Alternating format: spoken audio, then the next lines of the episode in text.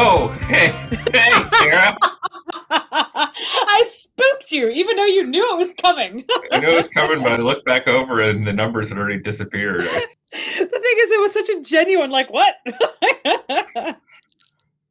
Oh, right. So at least the teaching is done in our semesters at this point. What else is on the docket until, like, you're done, done, done? Well, officially right now it's Dead Week. It only exists at the University of Alabama, as far as I know. It's a week in which we are not allowed to introduce any new material or do any testing or quizzing. So what do you do? I said, fuck it. Y'all can have a week to study. I'm not going to teach since I can't introduce any new material. I used to always get in trouble because I would just keep teaching. I'm like, I don't understand what I'm supposed to do with this week then. I guess it's for review, but I don't really operate that way. So my tests are open book, open note online after the pandemic. I just kept them there. And I, mm. I had done that a bit before the pandemic. So this is not like a big innovation. They're taking their third exam this week. They have all week to start it. Once they start it, they have seventy-five minutes to complete it. Mm-hmm. And then next week is finals. If they have an A in the class, they don't have to take the final because it's mm. comprehensive. Nice. Yeah. So this year, Notre Dame messed up the calendar somehow. Like, they didn't get it right. And so I'm a Tuesday, Thursday class person. So I finished last Thursday on the twenty-first.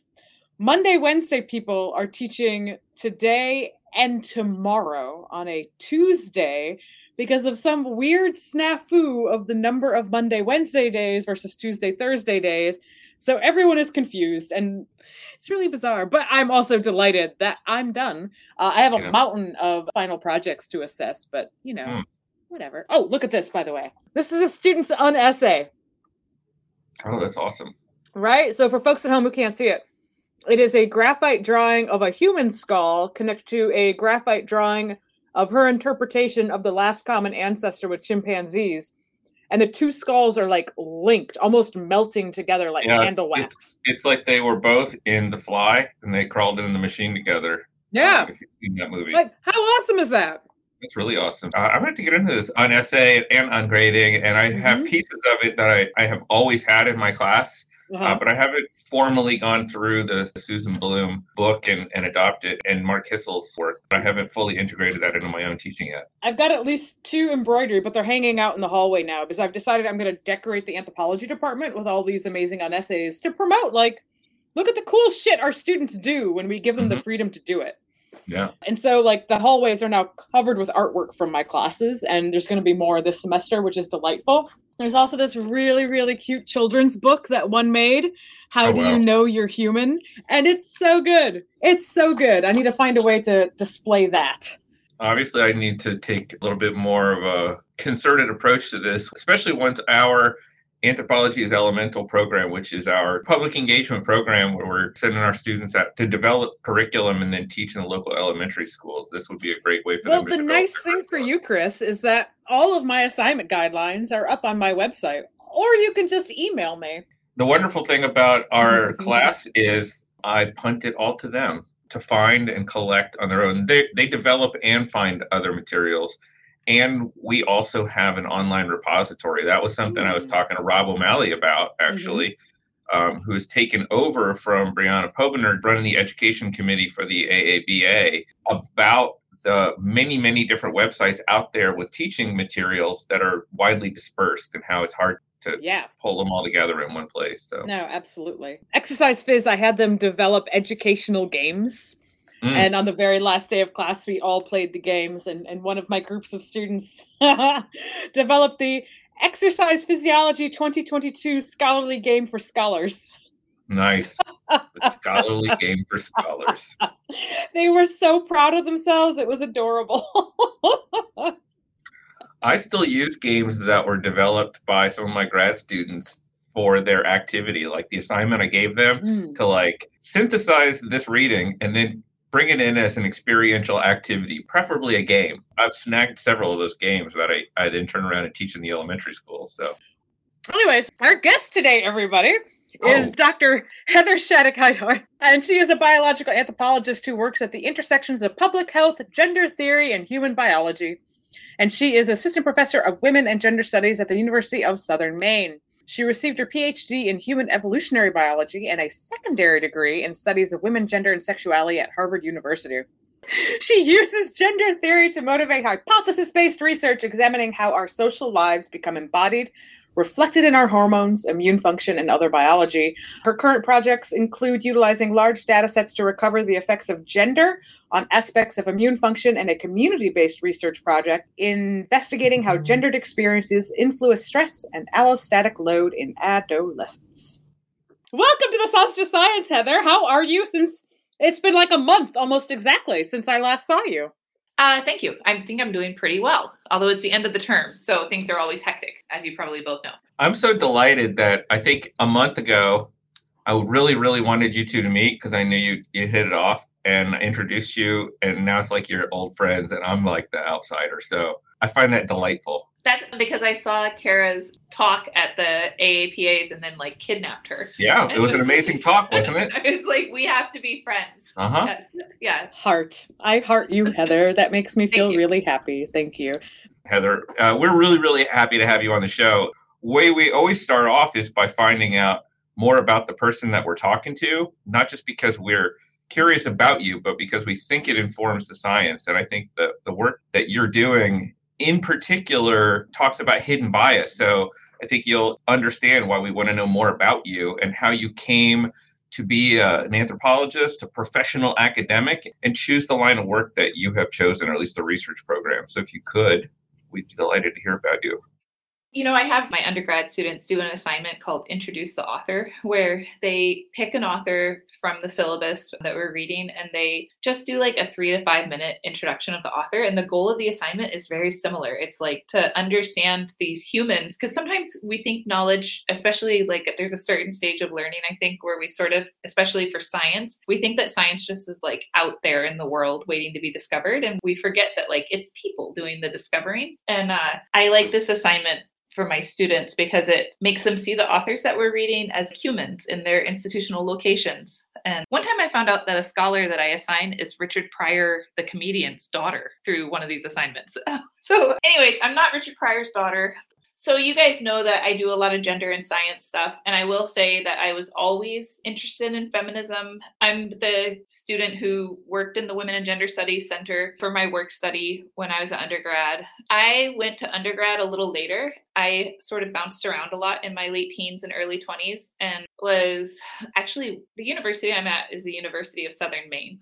And we have a slightly non-traditional student population. We have a slightly older average age. A lot of our students live off campus. We have a big on-campus population too. But I was one of our off-campus, slightly non-traditional students. So for me, being back at U S M is really nice. And I was a kid who was working in restaurants and like painting houses and was like, is this it?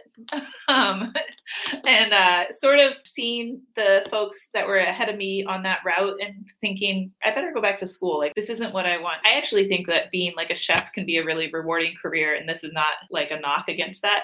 And I still love cooking, but I wanted to try something else. So I went back to school, and my dad was a house painter, and he was also like a classic popular science anthro buff. So like when Marvin Harris wrote his most recent book a few years ago, my dad buys it. He's just like a, he's an anthro guy. He's always thinking about human evolution, always sort of up on that stuff. And so it was part of my lingo growing up, was thinking about how humans evolved. We were raised atheists. Not that those two things have to go hand in hand, but just for context, it was just always was something that I was interested in. And so when I went back to school, I went for anthro-geo, there's one degree at the institution that I went to.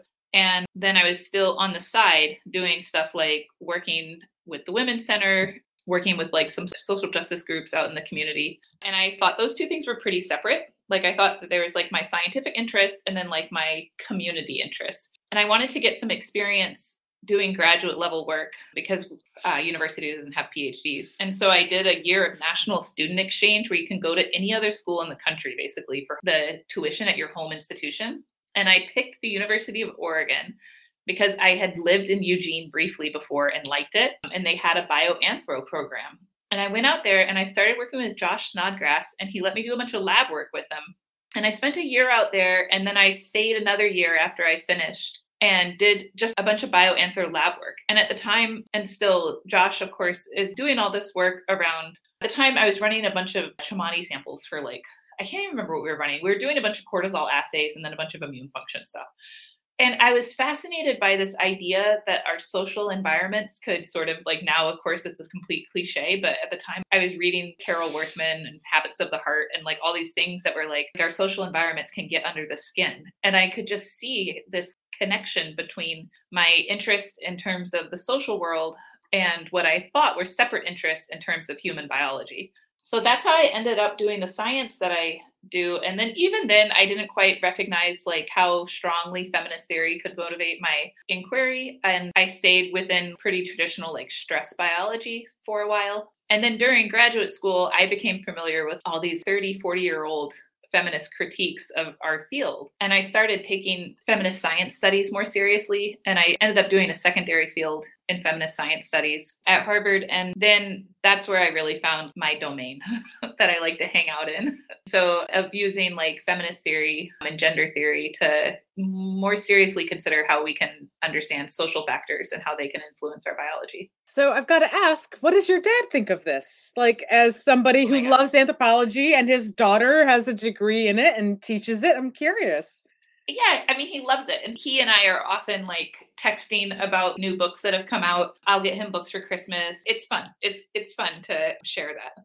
A lot of times we have guests on who've been at the University of Michigan, so Kara gets to get excited. But I, I remember talking to you, Heather, about this a few years back, that you and I both had that period where we were not in academia. And my father's a bricklayer, so very similar. And I was going a completely different route and sort of was like, huh, what am I going to do with this? So that's really cool to hear. My dad reposts every single yeah. episode of the Sausage of Science. So that's wonderful. Yeah. And that my parents are really supportive.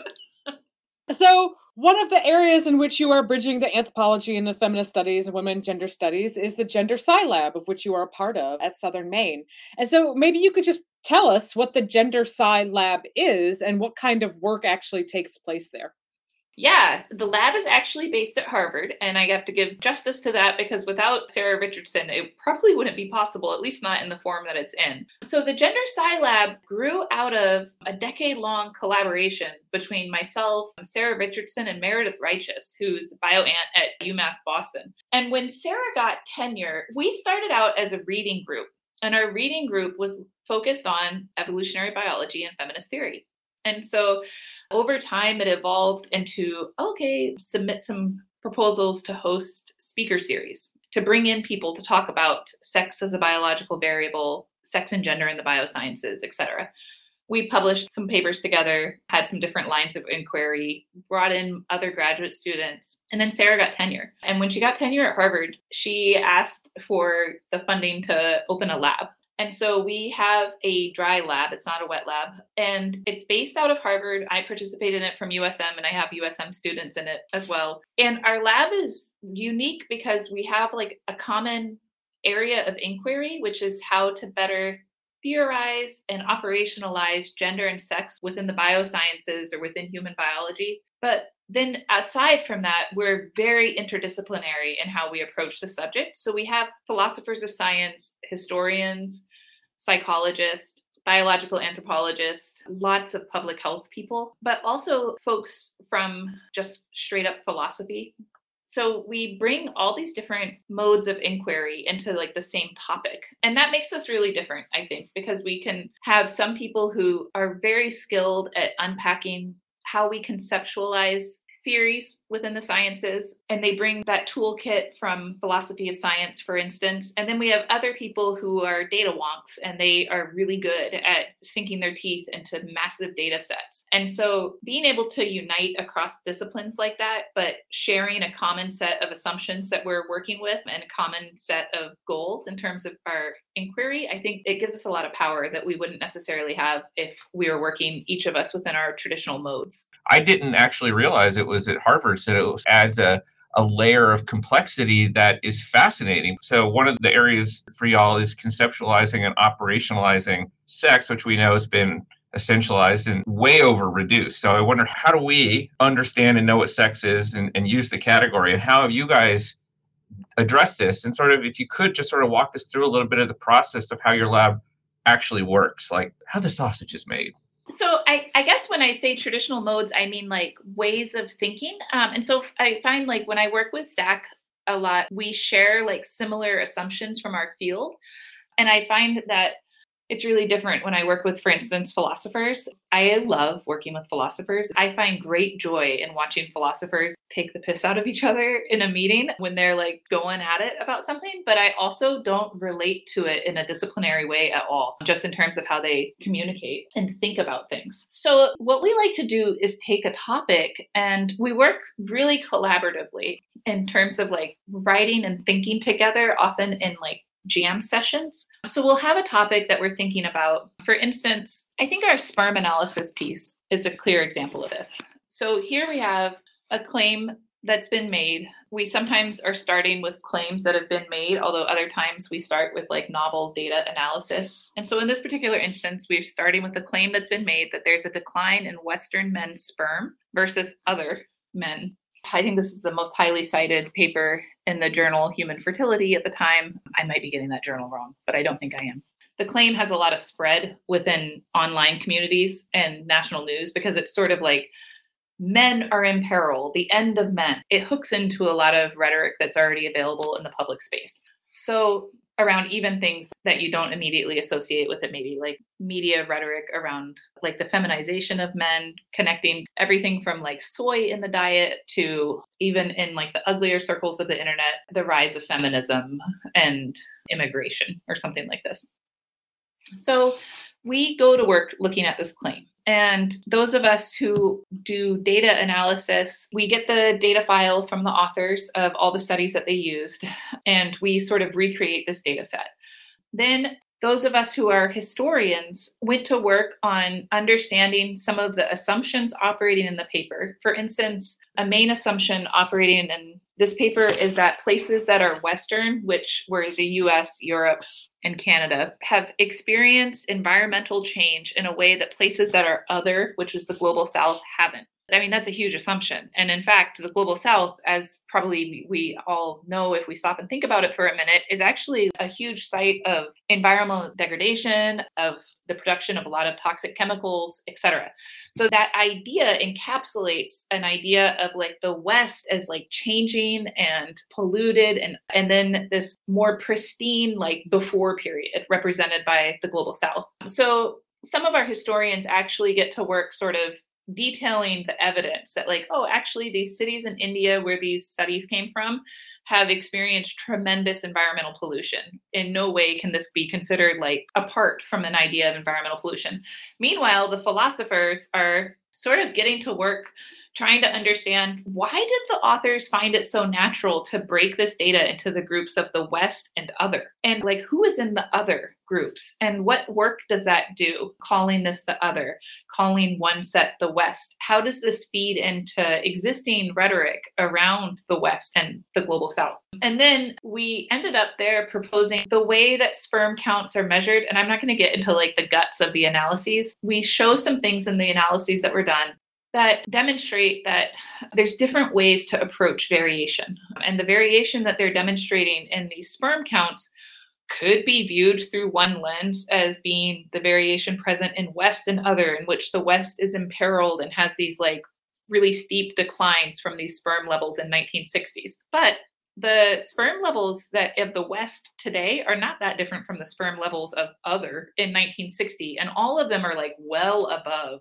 the threshold needed to ensure fertility. Like all of these sperm levels that we're talking about are way above any sort of fertility threshold. So the frame that the authors had applied had implicitly assumed that sperm in the West in the nineteen sixties was like a population optimum, and that declines from it represented some sort of a threat, while failing to sort of interrogate why they were not concerned that sperm levels in other were low. I don't think anybody was proposing that like reproduction was affected somehow in these other areas during the nineteen sixties and seventies. So we actually proposed a counter hypothesis, which was that within after certain thresholds for fertility in men, sperm could vary in line probably with environmental conditions in ways that were perhaps sometimes related to pathology, but at other times could be related to energy availability or other environmental factors, which is similar to how we know that a lot of human biology works, and that there was no reason to fix sperm levels in the West in the nineteen sixties as like a species optimum, or to view the fall of those levels over this time period as indicative of like a huge problem. And then the process itself, for that, we actually rolled out something that we've been doing called Paper in a Day, which is a little bit of a madcap approach to writing a paper where we get everybody together in like a physical location. And we've done a lot of pre-thinking and pre-reference finding and analysis, and we might even have our figures and stuff, but then we write the paper in a day. And of course, the draft that comes out of that is atrocious and needs a lot of work, but it lets us all be together. And we spend literally like a day together writing the paper. And that is the process that we used for the sperm analysis paper. Then we have a media strategy too, but that's it. That's like an insight into how we work together. It's highly collaborative, and we bring our different like disciplinary skill sets to work together on common questions. That is an awe-inspiring method and approach to this. I really, really love it. And I, I wish I could build that up in some way on my own. That always is terrifying. But there are a lot of things there I want to talk about. And I think the first one will be the slightly humorous, but also deeply depressing question I had for later on, that I'm sure you are well aware that Tucker Carlson is now promoting men shine lasers at their testicles to prevent a decline in testosterone and then downstream prevent a decline in sperm. I cannot sigh deeply enough uh, with this question. But so obviously this idea that sperm counts are declining and testosterone is declining is still super pervasive, and people yeah. love to latch onto it. And despite the work you and your collaborators do, here we are, twenty twenty-two, where somebody with a massive platform is telling people to shine lasers at their balls. So tell me, Heather, just kind of your thoughts in general about this, because it is obviously a hot topic and one that just happened like four days ago. We have talked about this quite a lot on the on the lab Slack channel. So first, personally, I think Tucker Carlson, you know, he's exploiting an audience for his own gain on some level. I don't know what he does or doesn't believe about this stuff, but we know that the rhetoric fits. And, you know, the the way that we came at the Sperm Project was actually, we spent a year looking at how white nationalist and far right movements utilize the new science of sex and gender. And because, as we know, there's been like a rise in these movements, or at least in their prominence. And they have a lot of, of course, race and race science-based rhetoric that they use, but they also use a lot of sex and gender science. And I was sort of interested in how they were borrowing from evolutionary psychology and a lot of like Reddit threads and stuff like that, where they're actually similar to how they're doing with genetic ancestry and the use of it by white nationalists in this like armchair epidemiology type way, or armchair statistician type way. They're repurposing a lot of papers from F Psych in a way that supports these like very patriarchal, misogynistic, like traditional views of the family. And so we did this project where we were looking at that. We were just sort of curious as to how the scientific evidence around gender and sex is being used by these groups. And the reason that we became so interested in the sperm paper is because it's used pervasively, because it fits really well, especially because they divided their population into West and other. It fit really neatly into this idea of like imperiled Western manhood. Like there's these racist replacement theories around like immigration and stuff. I mean, if men's sperm is truly in peril, like we should definitely talk about it and do research about it. But the sperm paper hit a different sort of nerve. Like it hit a cultural nerve that wasn't really about the paper in some ways. It was about this other thing that's happening where people are worried about a certain type of masculinity and the loss of prominence of a certain type of man. And I think Tucker Carlson is hitting that same thing and probably capitalizing on it in some sense. We could go down a serious wormhole on that, because there's a long history of that, right? Sociobiology really comes out of Lionel Tiger, men in groups, you know, stuff like that. There's a deeply embedded bias there, which I applaud both of you for doing the kind of work that needs to be done. What what I find really fascinating about what I just heard, which is you're doing the validation work that so rarely gets done in science to push at the preconceived notions and biases that are implicit in the research that's already out there, and not necessarily fetishizing new research, which is what most of us do most of the time. You're doing the kind of stuff that most of us say, I can't do that now because I need to get tenure. I need to produce new data and new papers and new science so I get tenure, and I'll come back to critiquing that other bad science that's out there later when I get established. And frankly, that never gets done if we wait for that to happen. So thank you. You're doing what we should all be dually trained to do, do new research and also do validation studies. So you're providing a really elegant model for that. And I wonder if you could toggle over to another study that you critiqued. It came out in Nature last year, a finding of sex similarities rather than differences in COVID nineteen outcomes. You're the lead author with the co-authors you mentioned and several others talking about supposed sex differences in COVID nineteen, which obviously is hugely important right now. So tell us a little bit about that study and what you found. That one just came to mind, actually, when you were talking, Chris, because after I published that, I had all these immunologists who wrote me from around the world, like a lot of people in Europe and in the U S who were like, thank you so much for doing that. We were all talking about that study. We all knew it was garbage, but nobody wanted to take on taking it down because, you know, it's out coming out of Yale. They're in the immunology community. It would be professionally risky somehow. And I was really amazed by that. Uh, so I, I think a benefit of being in a women and gender studies program is that, of course, feminist science studies has such a rich history of critique. I could do nothing but critique and get tenure. The fact that I'm doing hypothesis-driven work as well is sort of like, and uniting critique with data-driven work is a bonus. And it gives me a lot of freedom that I wouldn't have in other places. The original paper was published in like the early kind of heady days of COVID. It came out rapid review in Nature, and it used a very small sample size of COVID patients at a hospital somewhere in New Haven, I think. I'm talking like thirty-eight total sample size for people that had severe COVID, and maybe like in the eighties, including those thirty-eight for people, any diagnosis whatsoever.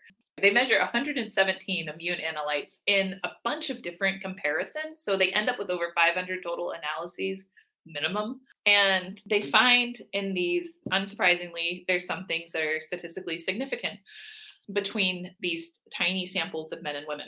If this was just like a descriptive study, that would be one thing. Because it's Nature, they have to have like a hot take conclusion. And their hot take conclusion is that vaccine and treatment strategies should differ between men and women, which is just bananas for the data that they have. They don't control for comorbidities. Most of their analyses don't consider B M I or age. So our like reanalysis of their data is not, it's not even really a reanalysis. It's like a clarification of their own results.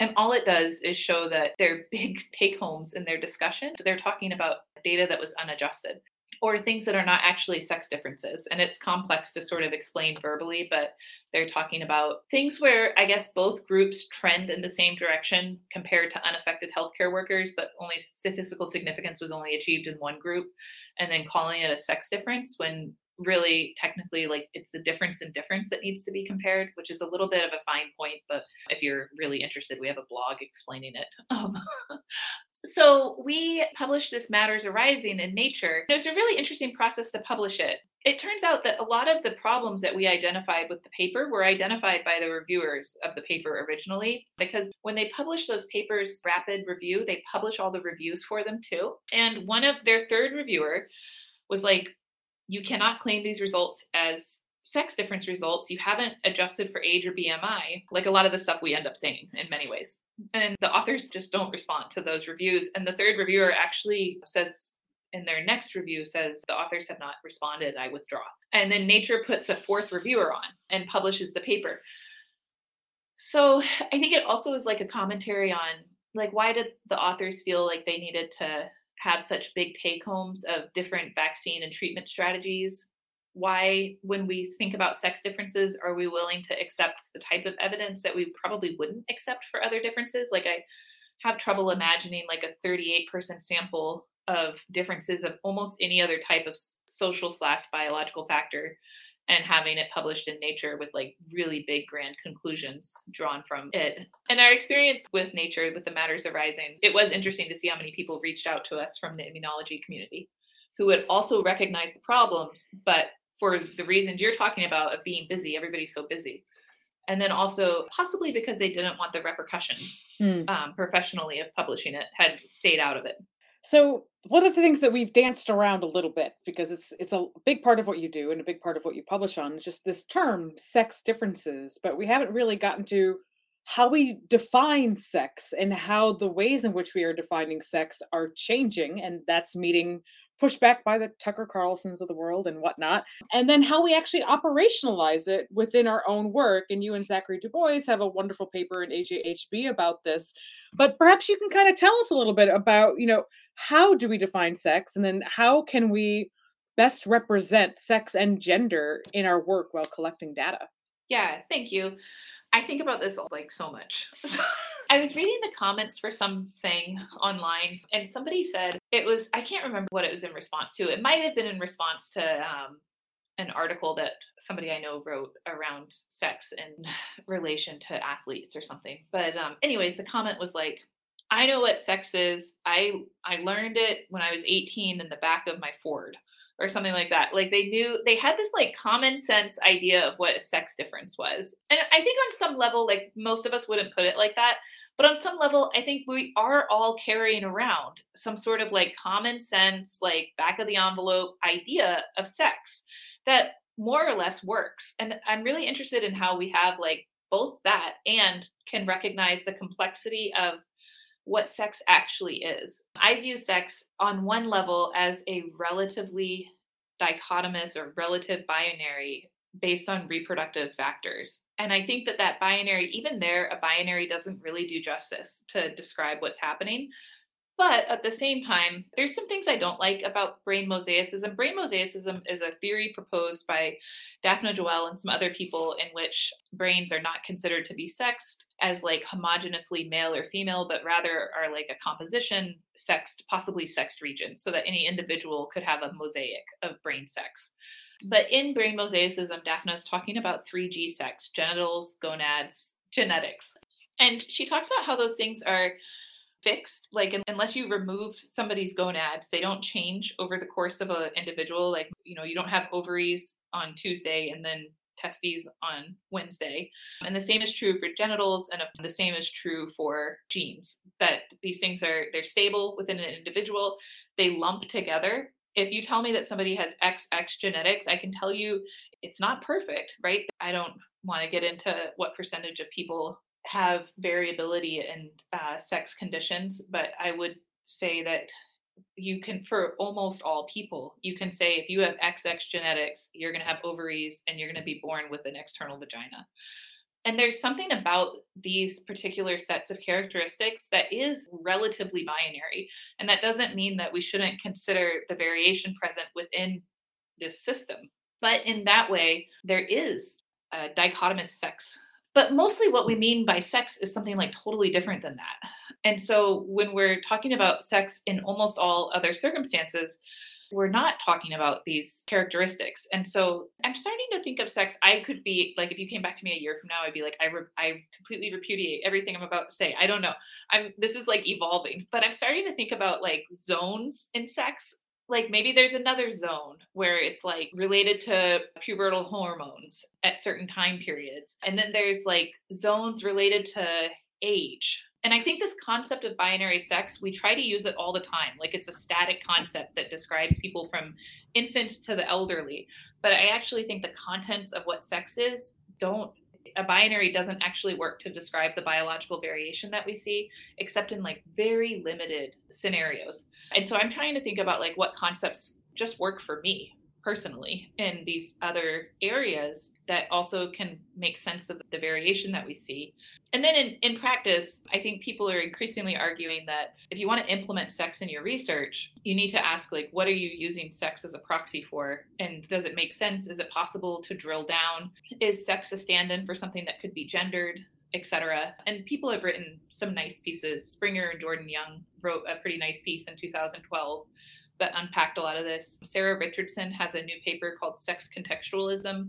It's focused more on like the lab biosciences than most of bioanthro is, but it's a nice read around philosophical approach to how to model sex in the actual context that it's being applied in on a research basis. I just reread for a class that I'm, I'm teaching Bill Leonard and Catherine Hicks' piece on integrating developmental systems theory into human biology, and it sounds like what you're describing is taking a developmental systems theory approach to sex to understand how it's it's actually interacting with culture and development different ways all the way up the life course. I would totally agree, Chris. So Fausto Sterling has been doing this developmental system stuff for early, early childhood, like the first three years of life. And she's got all these fascinating videos from the nineteen eighties, the eighties and nineties. Somebody was going into the household of like thirty lower to middle income families in New Jersey or something, and spending like one or two hours a week just recording the way that mothers interact with their infants. And somehow Fausto Sterling has all these videos, and it's like hundreds and hundreds and hundreds of hours of videos. And she and her students have been coding them for things like how far the mother's holding the infant from her body, what sorts of verbal language is being distilled, et cetera. And they're trying to really take a deep look at what exactly what you're talking about, dynamic systems, of how small differences sort of can canalize into different pathways for development. Yeah. Yeah. And, and just sort of the way even we worded our questions, right? And I think this comes right out of your paper. How does gender influence biology? Which sounds like it wouldn't at all as a cultural construction. But of course, we know that the cultural and social constructions and how we use them then influence our biology a little bit. So, and so I wonder if you could speak a little bit to that. How can the gender concept uh, come back and influence human biology? Yeah, that's a good question. And um, that's actually, I think, the project that we're going to be looking at next year in lab. Like, we've known that gender can influence biology for a long time. And people like Nancy Krieger fleshed out these, like, public health models for it, you know, twenty years ago. But in practice, most people sort of acknowledge that it could influence biology theoretically, but then we don't have a lot of ways of operationalizing it. And there's a couple of ways that people are doing it right now that I'm sort of interested in and that I've been sort of working on a little bit with some colleagues. One of the biggest ways people have thought about gender, and I want to re- just recognize it, is through like masculinity and femininity scales, things like the B E M. And that is one way of conceptualizing gender. It's got a lot of limitations. Like the B E M has limitations just in, in terms of its contents and who it can apply for and how people do or do not relate to it in terms of their own internal views. And the B E M is, the, of course, like that really classic, like masculine, feminine scale that asks like very stereotypical questions around your preferences. But that's not what gender is, really. You know, like gender is also like structural factors that limit your X, Y, or Z. It's relational, right? It's how other people treat you. So there's a lot of aspects about gender that we haven't captured very well historically, even though we do have some tools that we've tried to develop to capture gender, like the B E M. So people are taking different whacks at this. There's a woman named Patricia Holman. She's a sociologist, and she started doing modeling how to consider structural levels of sexism. And so she's doing things like distance to abortion providers. She's like integrating a bunch of variables into an index. I don't remember them offhand, but it's stuff like levels of evangelicism in the county that you live in, average differences in male-female income, distance to abortion providers, et cetera. And she's trying to create metrics that capture structural levels of sexism and then relating them to health. And so far, I think there's a lot of room in this field. Scheibinger, Londa Scheibinger at Stanford has also been involved recently with, with Louise Pilat out of Canada. This sounds amazing, by the way. Levels of fundamentalist Christianity in a region? Oh my God. I'm in the South. That would be amazing as a fact. Yeah. So like, does that have on average an effect on women in that area that isn't present? I mean, I, I too grew up in the South and the Midwest, and just the prevalence of like the anti-abortion billboards or the people that assume that you should be married with kids by your late twenties versus people not in the Northeast, you know, in many urban areas of the Northeast, like nobody bats an eye if you're not married with kids in your late twenties versus having that be like a societal expectation. And that work is pretty recent. It's within the last couple of years is when some folks in Soch, and she has some people that she works with that are working on more intersectional approaches too. They've started trying to model like structural factors related to gender.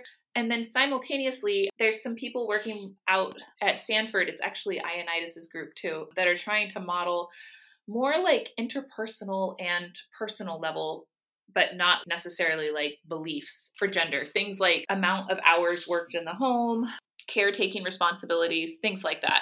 And they're interested in how both of these groups are interested in how these things impact people's health. And they tend to use really broad strokes measures of health, like self-rated health on a scale of one to five, chronic disease count, et cetera. The sort of like nuanced work around things like bioanthro has done so well with things like, for instance, racism and race or market integration and very nuanced work around human biology.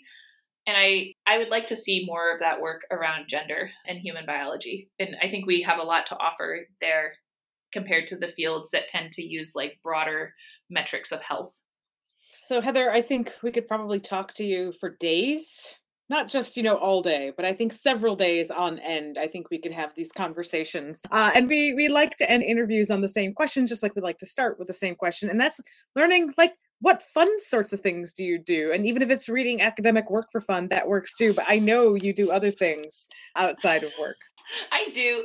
I lift, and we bonded a little bit over lifting. I'm not the lifter that you are, but I have a passion for it. And then I also have started doing my pandemic hobby, bizarrely, is jujitsu, because it was like, oh, it's a pandemic. I guess I should grapple with other people and like breathe their sweat. So I started doing jujitsu. I know that you know that, Kara, but otherwise I wouldn't have mentioned it because I feel like, actually, I've been doing it very consistently for a year. So I guess I can start to mention every once in a while that I do it. I think um, that's totally, you should mention it because it just adds to your badassery.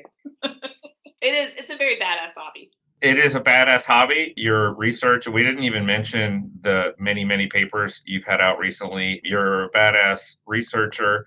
And again, thank you for being a badass scientist, which means also the critique, right? The critique is an important part of science. Mm-hmm. It's nothing personal, right? This is science. It's how it's supposed to be done. So if other people are afraid for their reputations, fortunately, there are people in other disciplines who don't know those people and aren't worried about them getting mad at them because it's important that we do that work. So thank you so much. And thanks for coming on the show. We love talking to you. Thank you, Heather. Uh, thank you for having me, guys. Um, I love the show and I'm really excited to be on it. Thank you.